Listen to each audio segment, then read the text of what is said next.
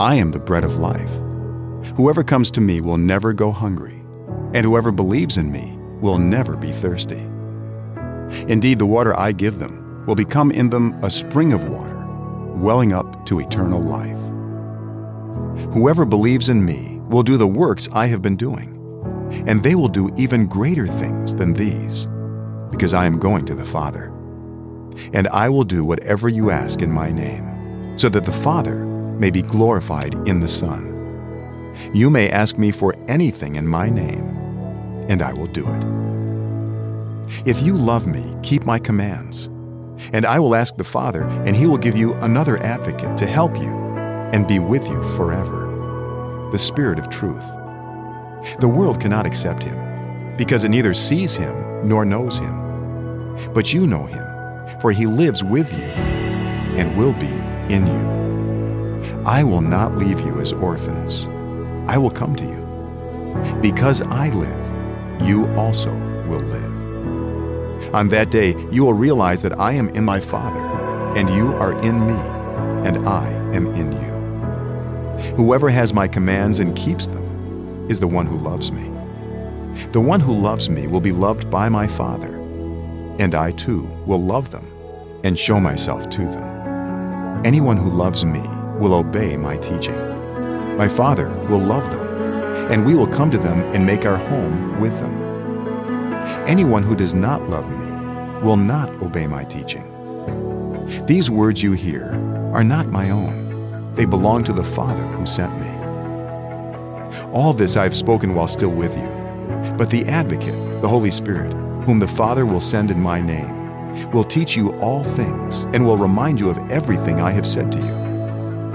Peace I leave with you. My peace I give you. I do not give to you as the world gives. Do not let your hearts be troubled, and do not be afraid. I am the true vine, and my Father is the gardener. He cuts off every branch in me that bears no fruit, while every branch that does bear fruit, he prunes so that it will be even more fruitful. You are already clean because of the word I have spoken to you. Remain in me, as I also remain in you. No branch can bear fruit by itself, it must remain in the vine. Neither can you bear fruit unless you remain in me. I am the vine, you are the branches. If you remain in me and I in you, you will bear much fruit Apart from me, you can do nothing. If you do not remain in me, you are like a branch that is thrown away and withers. Such branches are picked up, thrown into the fire, and burned.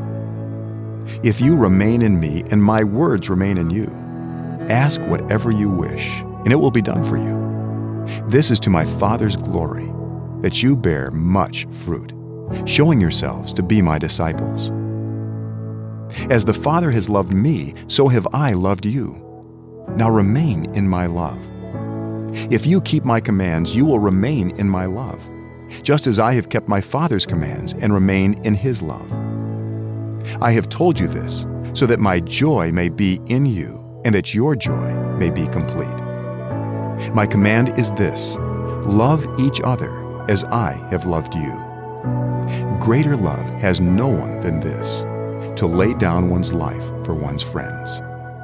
You are my friends if you do what I command. I no longer call you servants, because a servant does not know his master's business. Instead, I have called you friends. For everything that I learned from my Father, I have made known to you. You did not choose me, but I chose you and appointed you so that you might go and bear fruit, fruit that will last and so that whatever you ask in my name, the Father will give you. This is my command love each other. If the world hates you, keep in mind that it hated me first. If you belong to the world, it would love you as its own. As it is, you do not belong to the world, but I have chosen you out of the world. That is why the world hates you. Remember what I told you a servant is not greater than his master. If they persecuted me, they will persecute you also. If they obeyed my teaching, they will obey yours also. They will treat you this way because of my name. for they do not know the one who sent me. If I had not come and spoken to them, they would not be guilty of sin. But now they have no excuse for their sin. Whoever hates me hates my Father as well. If I had not done among them the works no one else did, they would not be guilty of sin. As it is, they have seen, and yet they have hated both me and my Father. But this is to fulfill what is written in their law. They hated me without reason.